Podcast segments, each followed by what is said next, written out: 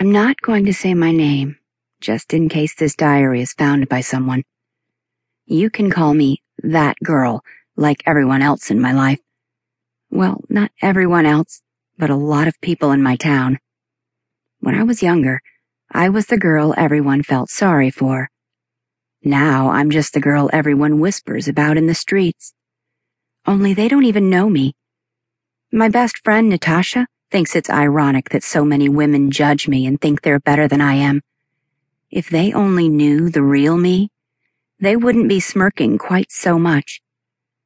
First of all, you should know that I don't care about anyone other than my best friend Natasha, my other best friend Tom, and my dog, Lulu the Great, even though she's not that great. You might be surprised to hear that I have a boyfriend, a very handsome and very rich boyfriend. He pays for my apartment, a luxury apartment in the city. It costs about four thousand a month in rent. I know that because I get a kickback of two thousand a month from the landlord. Don't ask me why or how. We don't know each other well enough for me to be divulging all my secrets. I suppose you want to know my boyfriend's name?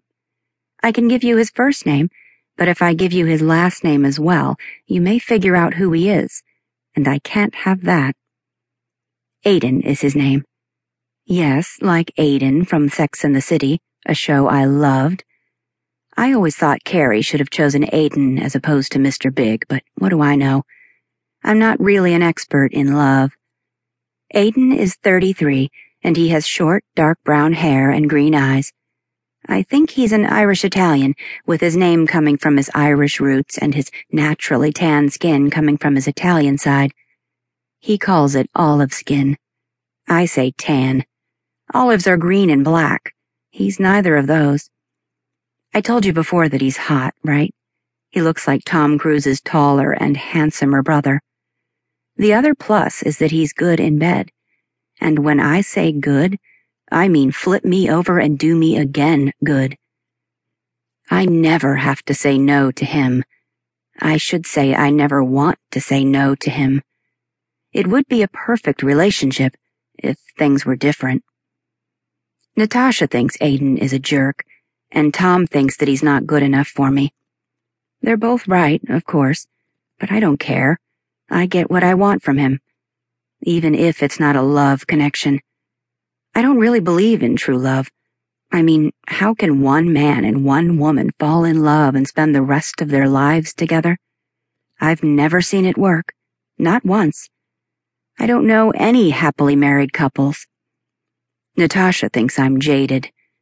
I know, I know. I talk about Natasha a lot. She's important to me. She's what I call a true friend. She's one of those friends who makes you feel like you've won something in life. She's the real deal. Genuine, compassionate, non-judgmental, and always there for me. Most people would assume that she's some loser to put up with me, but Natasha is probably the best person you could ever meet. She's beautiful, as in Hollywood beautiful, with long blonde hair, blue-green eyes, a tiny waist, and a sweet smile. She's also brilliantly smart. She has a college degree from an Ivy League university and works as a pharmacist at a local drugstore. She's also married to her college boyfriend, Brad. I don't like him very much, so I'm not going to dwell on him.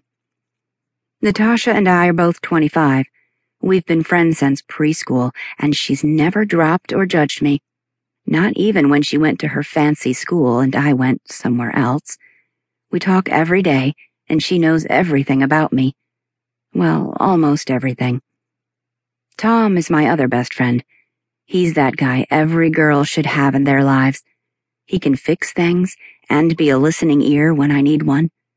He gives me the male perspective whenever I need one. Oh, and he used to be my lover. Well, not used to be. We're still friends with benefits, but that's between us. That's one of the things Natasha doesn't know. It's not like it's every week or even every month. Just sometimes when I need someone to hold me.